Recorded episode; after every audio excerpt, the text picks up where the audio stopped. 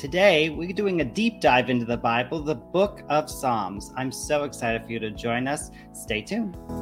Different Christian perspectives coming together to have important conversations about our faith and help you live in the fullness of life God wants for you each and every day. This is The Full Life with Joseph Mancuso, Carolyn Pankella, Hank Johnson, and Tina Webb. Come join the conversation.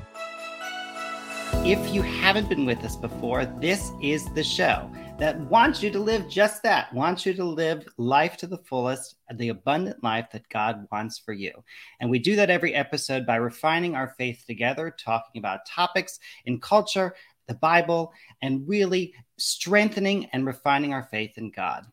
And I have to say, we come with our own stuff. If you think that we're uh, we're strong in our faith and that we uh, have it all together, let me just say, we do not. Uh, and I will speak for myself at least. This morning was a really tough morning with the children, and as we were getting out to school, and I'm sure that's a hard thing for a lot of people. Getting out to school is a tough time, and I will say that I actually thought of the Psalms during that. I thought of Psalm 118 and and how the this is the day the Lord has made, and I will rejoice and be glad in it. And after uh, struggling to get out, all of us, we all said it in the car because I was determined to turn this around. So it's perfect for today's discussion, and I can't wait for everyone to share their reflections on the Psalms. But I just want to say we're with you every episode we're with you because we're learning and growing with you. So don't stay with us and don't give up. And with that, I'm going to bring in everyone else. Hello, everybody. Sounds like Hello. you have morning, Joseph. Well, you know, it's kind of every, it's kind of once a week at least. But today, I, given that we were going to talk about this, it was on my mind, and I heard on the way out of the school you're going to mm-hmm. talk about this today. And I said, okay, I'm going to talk about it today. so, um, with that said, I want to start today with our conversation on the Psalms. What Psalms have been meaningful for you in your lives? Any emotion that you feel, you can find in the Psalms. Um, any thing that you've worried about or thought about, you can find in the Psalms. Every um, part of life, probably, you can find in the Psalms. Um, for me, it's been deeply personal um, but also very reflective. So for the last year, I lead a prayer group, and before every prayer, we do a psalm together, just thinking and reflecting on it. Um, but also, there's psalms like Psalm 23, which was a great reminder that God watches over me and He's my shepherd, you know, pastor, protector, provider. Psalm 139 to let me know God's always there and God's with me. Um, Psalm 100 to give praise to the Lord. So, yeah, the Psalms are, are deeply meaningful to me, just like many Christians um, and God's people for all time. So I, I, really, really do love the Psalms. I love the Psalms.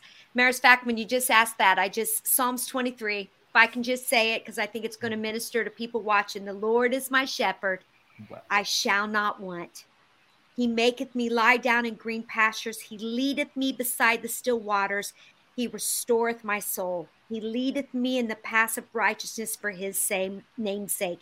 Yea, though I walk through the valley of the shadow of death, I will fear no evil, for thou art with mm. me, and thy rod and thy staff they comfort me. I mean, you can just listen to these words and, and it just soothes you. I don't know if it does you, but it just does because I love David. I, I love I, he mm. wrote so many of them and I love it because I relate to him because one minute he's crying and crying out to God, Where are you? How can you let me go through this? And next second, he's, But God, you are the greatest. You are the man. You can bring us through again. And I just think we all can relate to the Psalms. I love the Psalms too, like everyone else. I remember being a young believer, and the Psalm was the Psalms were the book that I could most easily relate to and understand. Um, mm. Two particular uh, verses or passages have really, really resonated with my life. And Hank, you already mentioned one Psalm 1, 139. The whole passage is mm-hmm. rich. Uh, it is so meaningful, and there's so much depth of meaning. For example, in first verse 17, when it says, How precious to me are your thoughts, O God. How mm-hmm. vast is the sum of them. And it's so healing. I use mm-hmm. this passage and another verse, Psalm 46, verse 10, which is Be still and know that I am God. I use those two quite a bit when I do mentoring for moms because, you know, in the midst of busy life and kids, like you mentioned, Joseph, you had a rough morning.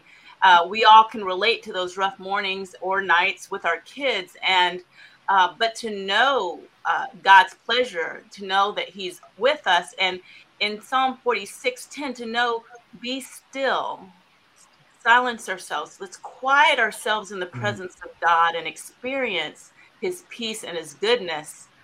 And sometimes we just have to leave the room and take a moment. you know, uh, it's just, it, it's so relevant. It's so real. And, you know, everyone loves the Psalms. Well, just like all of us, another person who is in love with the Psalms and helped write a book about the Psalms and the reflections on them is today's guest.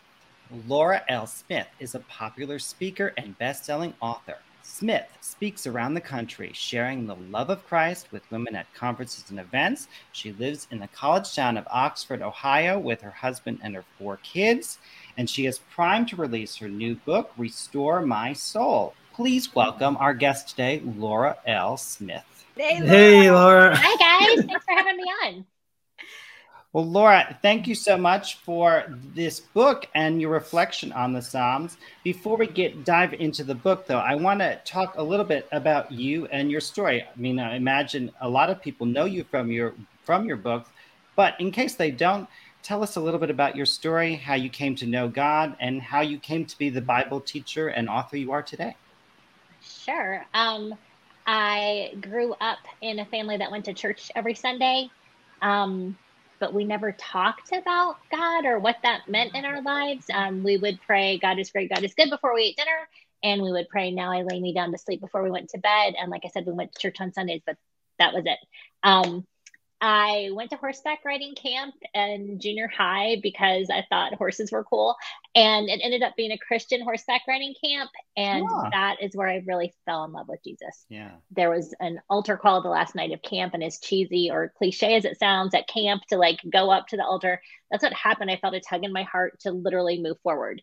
And um, I felt an emptying out of my previous self and just a whole new, beautiful awesomeness wash over me Wow. Um, which was spectacular. And I would like to say that that stuck forever. But um, I went into high school and I my father had left our home multiple times and I really felt like I needed to prove myself. And so even though I believed in Jesus, that um, because I believed in him, I would go to heaven one day. I didn't really believe that I was fully loved, which is a promise mm. that God mm. makes to us that we are. But I didn't I didn't believe that. Um, a little girl doesn't understand her dad leaving means he has things he's dealing with. I, it, to me, it was like he was leaving me. Like I wasn't good enough. Like if I only was better at this or could earn this or do that. So I spent um, most of high school and college, and even the couple years right after college, doing anything and everything to try to gain people's approval.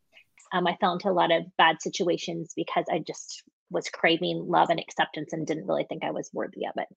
Um, because God is good and He chases us down and He never gives up on us. Um, he came after me and um, really showed me um, when I was in my mid 20s. He um, brought my husband to me. We'd been friends in college. My husband showed me what perfect love looks like mm. and that I actually could be loved for me. Like, since we'd been friends, he knew all of my ugly and loved me anyway. And I didn't think that was possible. Um, and wow. we were both people who had grown grown up in the church and kind of fallen away from it and together god brought us to each other and back to him all in one beautiful fairy tale oh. kind of thing i think your message and i think this book is so timely because i think we i was just talking about it with a girlfriend this morning in our prayer time that it just seems like there's such a heaviness around it, you know it just seems like everything you do it's just like you're pulling through sludge sometimes and when I get in the word, and I think that's mm-hmm. what you were saying too, Joseph, it's something about when you start hearing the word, it just washes over you a peace. And so I think it's so timely that you're doing this book about the song. So thank you for doing that. Um, your last book, How Sweet the Sound, mm-hmm. uh, had a similar structure um, and was based off the hymns, which I love the hymns too. too. just, the new book is called Restore My Soul and is centered on the Psalms, which we love. Tell us why you were drawn to the Psalms and the inspiration for the restoration of souls in today's world, which I think is awesome. Sure. I mean, as you guys said before I joined you, like the Psalms are so beautiful. I mean, there are this songbook written thousands and thousands of years ago that still totally apply to our lives. And I even think of like songs that we listened to in high school and how terrible they are now, right? Like there are still few songs that are this timeless. Um, and they're this timeless because they're truth. And mm. they really give us this permission to come to God, as you guys were saying, no matter how we are, like we don't have to clean ourselves up before God and like be totally on with his plan. Sometimes the psalmists are like, why is this happening? Like why have you done this god? Why have you not answered my prayers? Why have you left me? And the psalms give us permission to come to god as we are with our real emotions with our real feelings. Um, and then they're just packed with all these beautiful promises that he never forsakes us that his love endures forever that his hand is always upon us that he knows our very thoughts that you know that he restores our very souls. And i i think this is true for all time. It was thousands of years ago when these were written but in our culture today, where social media is screaming at us that we need to be or act a certain way, um, when there's so much turmoil in our world um, between racism and political unrest and the war in Ukraine, like we're hungry for restoration. And I don't think it's a coincidence that Jesus was a carpenter. Um, I think he's in the restoration business. I, I think that's what he does. And um, he wants to offer us peace and love and joy and hope and strength and security in him and I think that's what we're all craving, right? I, if I if you talk to anyone, they'd be like, "Oh, I could just have some peace. If I just have some security. If I could just hope in something." Like you know, that's what everyone's asking for, and Jesus offers it all to us. And the Psalms show us how we can find it. Yeah. Well, I think there's 150 total Psalms, um, so it might be a lot for one book. But we're just curious if you'd like to share um, how did you select the Psalms you selected? Um, what was that process like um, as you put the book together? Sure. So I picked 30 um, mainly so that it would be something people could read like 150 i think it would be a lot um, but i started with picking all my favorites and some of them are the ones you guys already mentioned psalm you know 23 and Psalm 139. For me, Psalm 16, Psalm 121. Some of these are my all time favorites, Psalm 40. Um, so I started with all my favorites. Like they had to be in there, right? And then as I kind of started like praying through and going through my daily life, I just was talking to God about what He was impressing upon me in those seasons. Um, and I tried to give a variety of emotions so that um, they weren't all songs of psalms of praise. They right. weren't all psalms of despair. Mm-hmm. That we got a variety of the different ways that God is there for us. Because like even Psalm 150 is so awesome that it is about praising God in our celebrations, right? Like we can't forget to do that too. Um, mm-hmm. I think part of our culture today too is we're so worried about what's next that we don't even enjoy what we're doing right now. Um, and Psalm 150 is like, you know, dance with timbrels and cymbals and not just plain cymbals but clanging cymbals and like like go all out when god gives you something good and really celebrate and honor that so um, I did want to show all those different emotions in the book. So I took 30 of my favorite Psalms and then a variety of emotions we could come to God with or situations. And then I related them all to like a personal situation in my life or in culture to say, hey, these are relevant today to the lives we're living as a mom or a wife or someone who has a job or, you know, a friend or a family. Like these are all relevant to today you know you even say you know it's like a radio playlist you know all sorts of songs for all sorts of moods. And then you even said all sorts of questions that we come to god with. Um, but let's start with psalm 1 you mentioned that there's a reason why it's first. So can you share uh, with the listeners uh, why it's first? And what can we learn about the first chapter of psalms? Sure. Yeah psalm 1 is beautiful. Um, yeah it wasn't necessarily written first um, but it was put in at the beginning of the songbook of Psalms to say, okay, this is why this matters. Um, and it talks all about the person who plants themselves in God's word that they will not wither. Um, that they can be restored. That this, you know, if you are planted by God, it doesn't matter how dry the land is because your roots are going to go down into that living water that God has. So it doesn't matter what's going on out here. It doesn't matter what the weather is or the circumstances or any situation because your roots can get that living water um, no matter where you are. So, like putting ourselves in this word, like that is what makes all the difference. Um, so putting that at the beginning of the psalm book says see don't you want to read it and see what's inside? Like this is going to change your life. Like if you think of all the books on amazon like the top sellers they're all like you know how to simplify your life how to live a more effective life how to you know find peace how to find joy. And and the psalms can give us that. The bible can give us this and that's what psalm 1 is basically saying. Like do you want to change your life? Read my living word.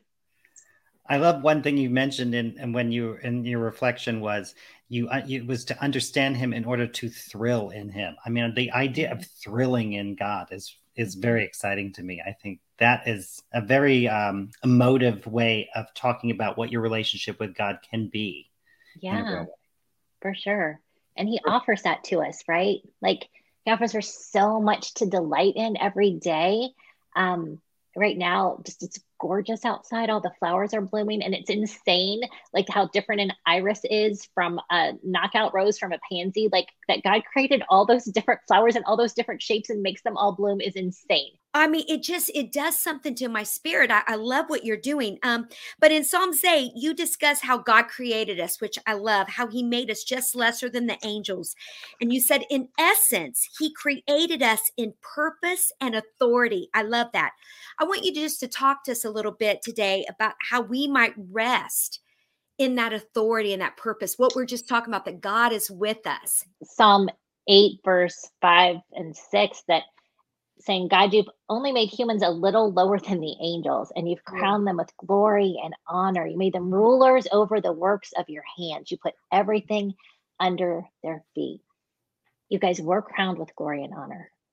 Like, when was the last time you walked into a room and thought that? Like, oh, you know me, I'm crowned with glory and honor, right? No, you're where it's always like, oh, do I fit in here? Do those people know more than I do? Um, do they know more people than I do? But no, we're crowned with glory and honor. And God says that we're the rulers over the works of our hands, that He puts everything under our feet. Um, right. God gives us the authority to do anything that He wants to be done. He gives us wisdom when we need it. He shuts our mouths when we need that. He introduces the right person to us when we need it. And I think we're so burdened with having to do everything right. I know this is something I struggle with. I was talking to my husband this morning, like, what can we be praying about for each other this week? And this week we have um, one of my daughter's high school graduations. Um, mm. My oldest daughter is coming in town for it. Um, I also have a lot of stuff going on for launching this book. So I'm like, okay, I have work stuff and my one daughter's coming home. I want to be perfect for her. My mom's coming in. I want to be perfect for her. I want the graduation to be perfect for my daughter who's graduating. Um, and I put all this pressure that I have to make all those things perfect. But God's saying, I give you everything you need. Like everything that that needs to get done, I'll go under your feet. I've given you the authority to get done what needs to get done. And like we don't have to worry about being perfect because we're not. You know, his grace is sufficient. His power is made perfect in our weakness. Um, but also we don't ever have to be afraid to do the things he calls us to do or step into the places he calls us to step into or into the conversations because he's given us authority he's crowned us with glory and honor and that's so beautiful. Um, i want to talk about psalm 12 because i think this really resonates with me in the sort of trust and how it deals with trust in relationships and people telling the truth and being authentic. Um, i think I always sort of feel like everyone has, has, some sort of angle or agenda of their own, and and rightly or wrongly, or you know, or w- whether it's malintent or not, I think everyone has their own thing. So, how does the psalm sort of instruct us to deal with this, and how can we? How do we stay in our truth? Like, when do we stay in truth uh, uh, uh, and push forward? When do we stay? You know, how do we navigate that? Yeah, it's like not easy. It's easier said than done, yeah. right? Yes, um, I think we is. all want to tell the truth, but we all catch ourselves maybe exaggerating here and there, or um, maybe covering up for ourselves something we feel shame about or guilt about, um, and and and that's a hard thing. But Jesus says He is the truth. Um, so honestly, the more time we spend with Him, the more we know what truth sounds like, and we know how good it sounds, like how that rings. And I think this psalm, you know, it if we can pray it to ourselves, right? So it says, like, may the Lord silence all flattering lips and every boastful tongue. Like, we can ask God to do that in ourselves. You know, God, please silence my flattering lips and my boastful tongue. I don't want to be like that, right? It says, but our tongues we will prevail, our own lips will defend us, who is Lord over us. And God says, I will now arise, said the Lord. I will protect them from those who malign them. And the words of the Lord are flawless, like silver, purified in a crucible like gold refined seven times. You, Lord, will keep the needy safe and will protect us forever from the wicked. So even when people lie to us um, or lie about us, I mean, we can have such hope and faith because Jesus went through all of that too, so he would understand. People lied about him all the time. Mm-hmm. People lied to him all the time. He knows what it's like. Like if we can talk to anyone about it, we can talk to him and we can we can pray to him and ask him through these times how to get through these times because it's it's not mm-hmm. easy to be um, fully honest all the time and it's not easy when people speak untruths to us but i think one of the beautiful things about psalm 23 is its richness and its depth for example david writes only from what he knows so it's almost like you can imagine him being like wait i'm a shepherd who provides for my sheep wait god's my shepherd you know wait i'm a king who you know have to sit in the midst of all my enemies wait god's my king um, but one of my favorite parts is the end, right? Where it says, Surely goodness and mercy shall follow me. Yeah. And being a warrior, he actually speaks to that because the word he uses for follow is radaf, which in the Hebrew means to chase you down until you're captured. Um, and then the word he used for goodness is hesed, which is the New Testament agape, about this God's love that's always for your betterment, right? Um, so there's just so much depth in Psalm 23, but I kind of want to draw back to the beginning. Um, so you talk about how that famous phrase that starts with "The Lord is my shepherd; there's nothing we should want." Um, as a prayer of contentment and peace, but also reinforcing this need for Sabbath and rest. Uh, can you speak uh, about any of that, or yeah, speak about the Sabbath and rest? But then any other thoughts you have on Psalm 23? It is speaks so deeply to me, and I've been stuck in it so so much lately. Still, but I love that it says God makes us lay down in green pastures um, because we just don't do it on our own. We won't rest. We don't rest. Like the whole culture we live in is all about the hustle. And I was talking to a friend recently and um, she's like, sleep's overrated. No, no, no, it's not overrated. like we need it. Um, but everyone's trying to like, you know, it's the common answer when you ask someone how they are, crazy busy is the answer. Great, but crazy busy but God never intended us to be crazy busy. Um, he intended us to work. Like work is good. Work was in the garden before the fall. Um, work is good. But on the seventh day, God rested, not because he was tired, but to model for us that we can rest, that this is good for us. We, we don't think twice about going to bed at night and closing our eyes and, and, and saying to God, okay, I trust you'll take care of things till I wake up but we do as far as a sabbath rhythm in our lives. We're like oh no we can't take a day off this week because you know everything is going to fall down if i don't answer that email if i don't do that thing if i don't you know work on that project a little bit. Um, but god was trying to model to us from the beginning of time that yeah i mean jesus even says that you know the sabbath was created for humans. Um and god created this for us like this great gift like we're so excited if we get vacation days or whatever. But God's like, I'm giving you one every week. Why aren't you taking it? And when we don't, he's like, I'm going to make you lay down, you dumb sheep, because you're not. I'm going to make you lay down in green pastures. But Sabbath has become one of my favorite days. Like, I look forward to it so much every week because it's so peaceful. And then we can come to our work or our relationships or whatever we have in front of us from a place of rest instead of from a place of exhaustion. Um, I know a lot of people talk about like they can't wait till they get a rest, but it's even better if we come from a place of rest instead of working to get a rest. I think for me, I love that you're bringing me back to the Psalms. And it's going to make me really dive into it even more, is because um, if I can come from that place of rest, it is, it is going to make me better through the day. I mean, it's going to make me more of what God wants me to be. But I have to let go of the world's what they put on us. Is that okay to say that? I mean, you know yeah. we've got to be doing we've got to be you know and if you sit down it's like oh you're lazy i mean i have to really i'm trying to learn i got to take off their labels and really begin to put on god's labels of um, of who he says i am and i can only do that by getting in the word and learning who he says that i am right. so that's the power of what you're saying it's it's really good i'm appreciating it for me my myself today I'm glad it's just important. I mean, I think it's in that first line of the Psalm too. The Lord is my shepherd, I shall not want, meaning if I don't do these things today, and by the way, you don't have to Sabbath on Sunday. If you work on Sunday, Sabbath a different right. day of the week. Like you can right. you can Sabbath whenever you want. Like God just wants you to take a day off. Um, I think that's important for people to know too. Um, and if you can't take a full day start with an hour start with yeah, yeah. two hours just just try to give up something to the lord because when we do we find out that we shall not want Right. That's I really think the good. other thing on rest too, real quick, is that like for especially people who work on weekends, not just church people. Um, Right. Not only can you take every any other day and make it your your Sabbath, but I also think it's good to practice taking two days off during the week and splitting it up over four days.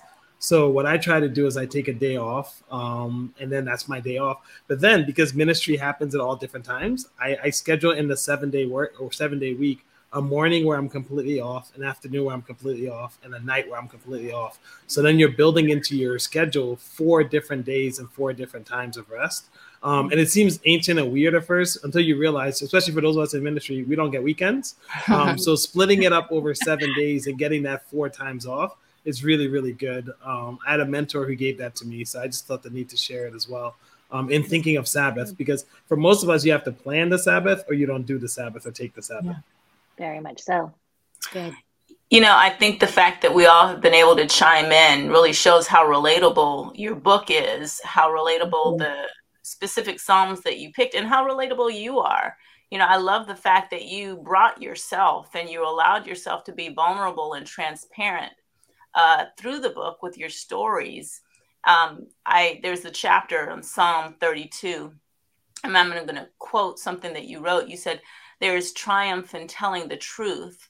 and then you talk about a, a, situation that happened i think at a conference and you said but all of us who dared to speak truth created a place where darkness got shut down because we let the light shine on it and the light was contagious and i love that Yeah. um, in that chapter in Psalm 32, you know, it echoes the words of Revelations 12, verse 11, which says, of course, you know, and they overcome him by overcame him by the blood of the lamb and by the word of their testimony. And so this thing about testimony and sharing, can you just talk a little bit more about how it's important to share the challenges of overcoming what we've overcome and, and sharing our stories? Yeah, I I fully believe that Satan wants us to keep all of our mistakes in the dark. Um, because when we do, um, they fester and we get a lot of guilt and shame about them. Um, but when we shine light on them and bring them out in the open, Satan doesn't have any power over them anymore. Um, he can't feed us lies about like the mistakes we've made and who that makes us because we're all beloved children of the one true king that's who we are, not our mistakes, not something that was done to us or something we did. Um, and when we keep all that stuff inside, then Satan keeps just slithering in and telling us another lie and making us feel bad about it again. But as soon as we tell someone we trust, and this doesn't mean like post on Facebook like your biggest sin you've ever committed, um, that like be careful with who you share with people who you really trust. Um, but share with people who you really trust. And I think we often find then that not only are we free from whatever we were hiding or harboring, but it frees other people because then another person is like, oh my gosh, I did that same thing in college, or that same thing happened to me.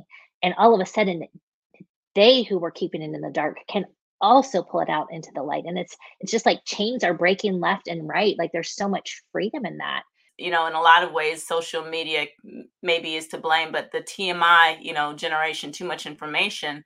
Uh, but you know, you brought it out just now. You brought it out in your book that it's p- important to have that safe community. It's not just broadcast everything. You know, it's really uh, uh, be be wise and, and discreet, but share. Definitely.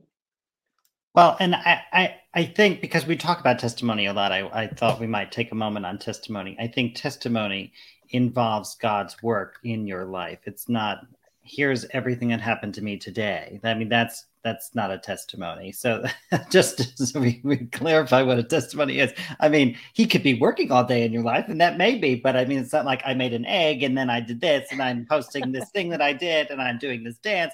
That's not your test. That's not a testimony. Just so clear, because I've seen that from other people, and you know, I don't doesn't really add anything. You know, I'm glad you had fun, you know, cool.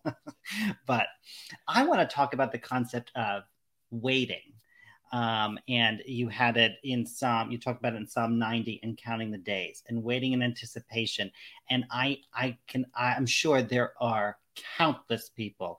I, I feel like I'm one of them in, in days where I, I don't trust as much as I need to, where I'm like, I want to be, I want to be somewhere. I want to do something. I want this to happen. Why isn't this happening? Even if you've heard it, even if you believe that you're in you know in god's will you're doing what god's want you're in his purpose why isn't it happening so talk to us about that and what psalm 90 says um, it says teach us to number our days that we may gain a heart of wisdom and um, we are in such a rush for everything me too um, I know if I can get through all this graduation stuff, then our family gets to go on vacation, right? So um, there's always these things like, and I have a friend whose husband is in the hospital, and I am praying for his healing, and it hasn't happened yet. I'm in a rush for him to be healed. Um, we always want things like this, but God's timing is better than our timing, thankfully. Um, he always knows what's best, and when we trust in Him and live this day to its fullest, what he's put in front of us today, because he gives us all this day. Like Joseph, you were saying at the beginning, you had to remind yourself, this is the day the Lord has made. I will rejoice and be glad in it. But we need to remember that because every day that's true. If we woke up and there is air in our lungs, um, then this is a day that God has given us. And I don't know what he has in store for you, but he has something amazing in store. It might be a conversation, it might be something you discover, um, it might be something you read in your Bible. It doesn't have to be like some major, like, I got a new job thing every day, right?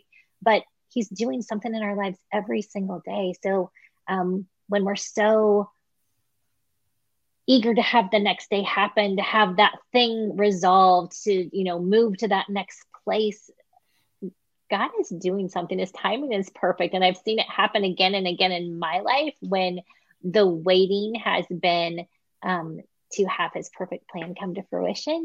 But in the in the waiting, we don't always see that. So we have to go back sometimes and be like, I've seen God do this before.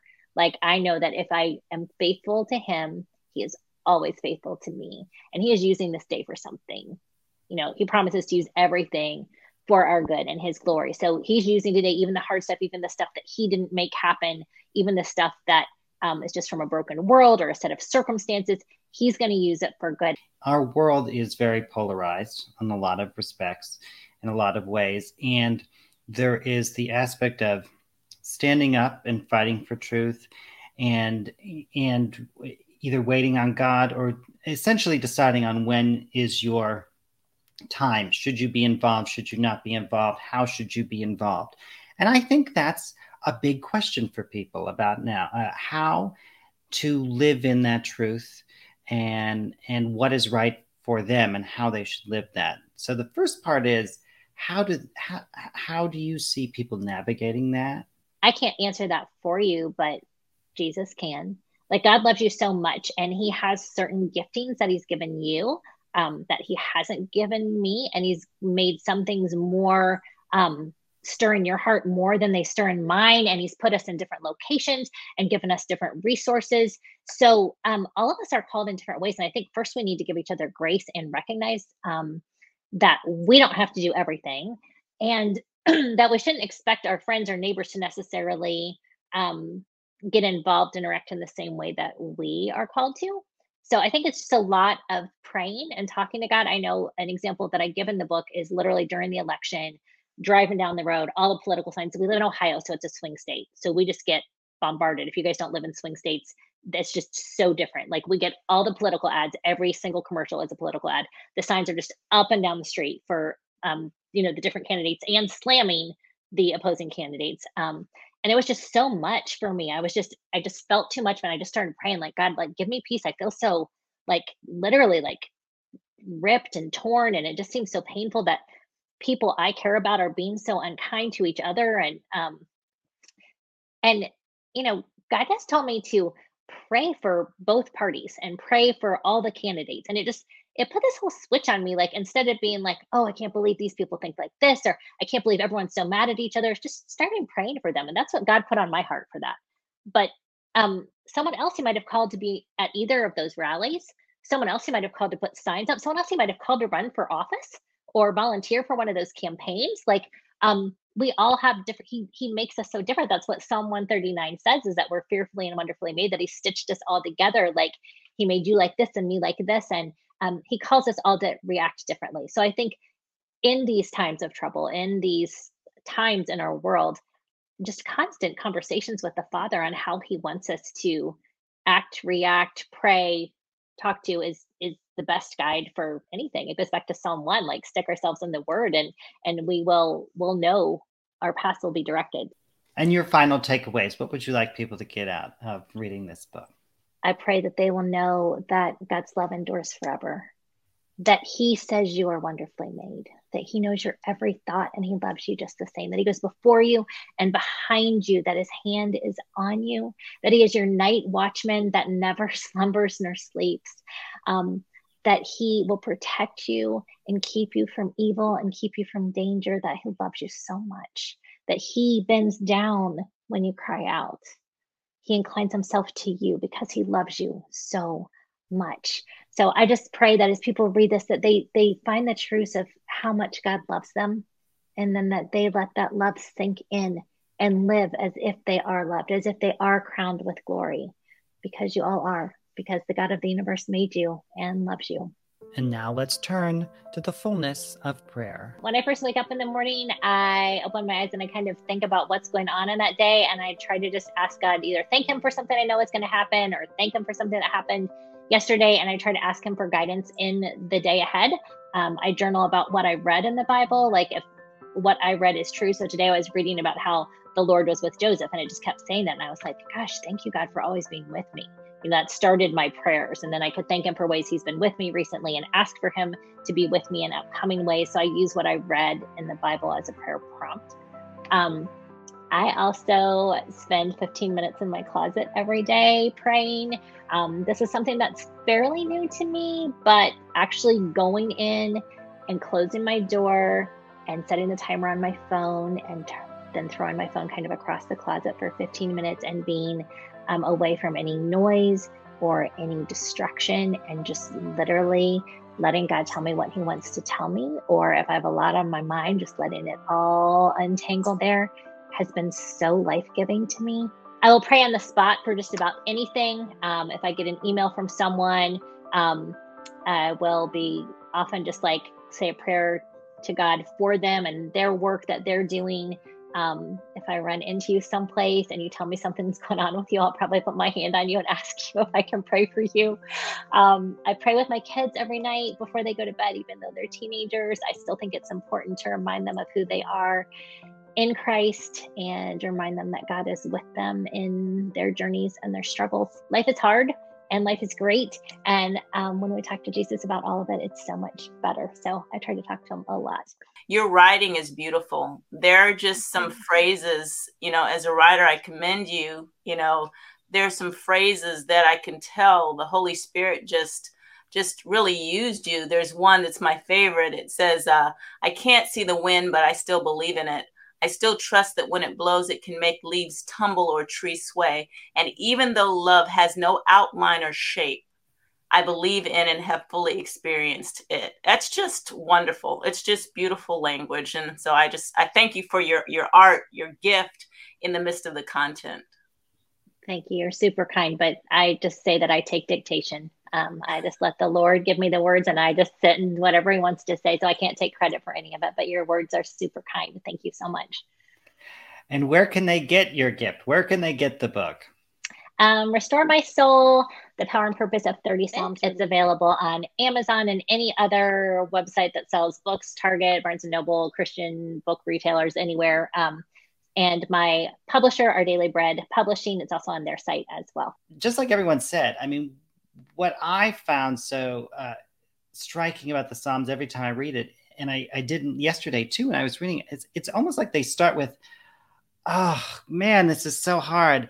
But but I'm I'm I, he's assuring himself again. I mean, it's just so you see the the struggle, like you see it's happening. I mean, like so I want to say it in an encouraging way because that's well, I know when I pray, I'm like, God, you know, this was so hard, and then you see David affirm and kind of boost himself up. Okay, now no, this I'm repeating the truth. This is the truth. This is the truth. And and and so if he had to do it, then we have to do it. So I encourage you all to continue to do that and really keep boosting yourself up with God's word because that's what Psalm 1 says. If we stay in the word, we'll be nourished with that living water. And we'll see you next time for more conversations here on the Full Life.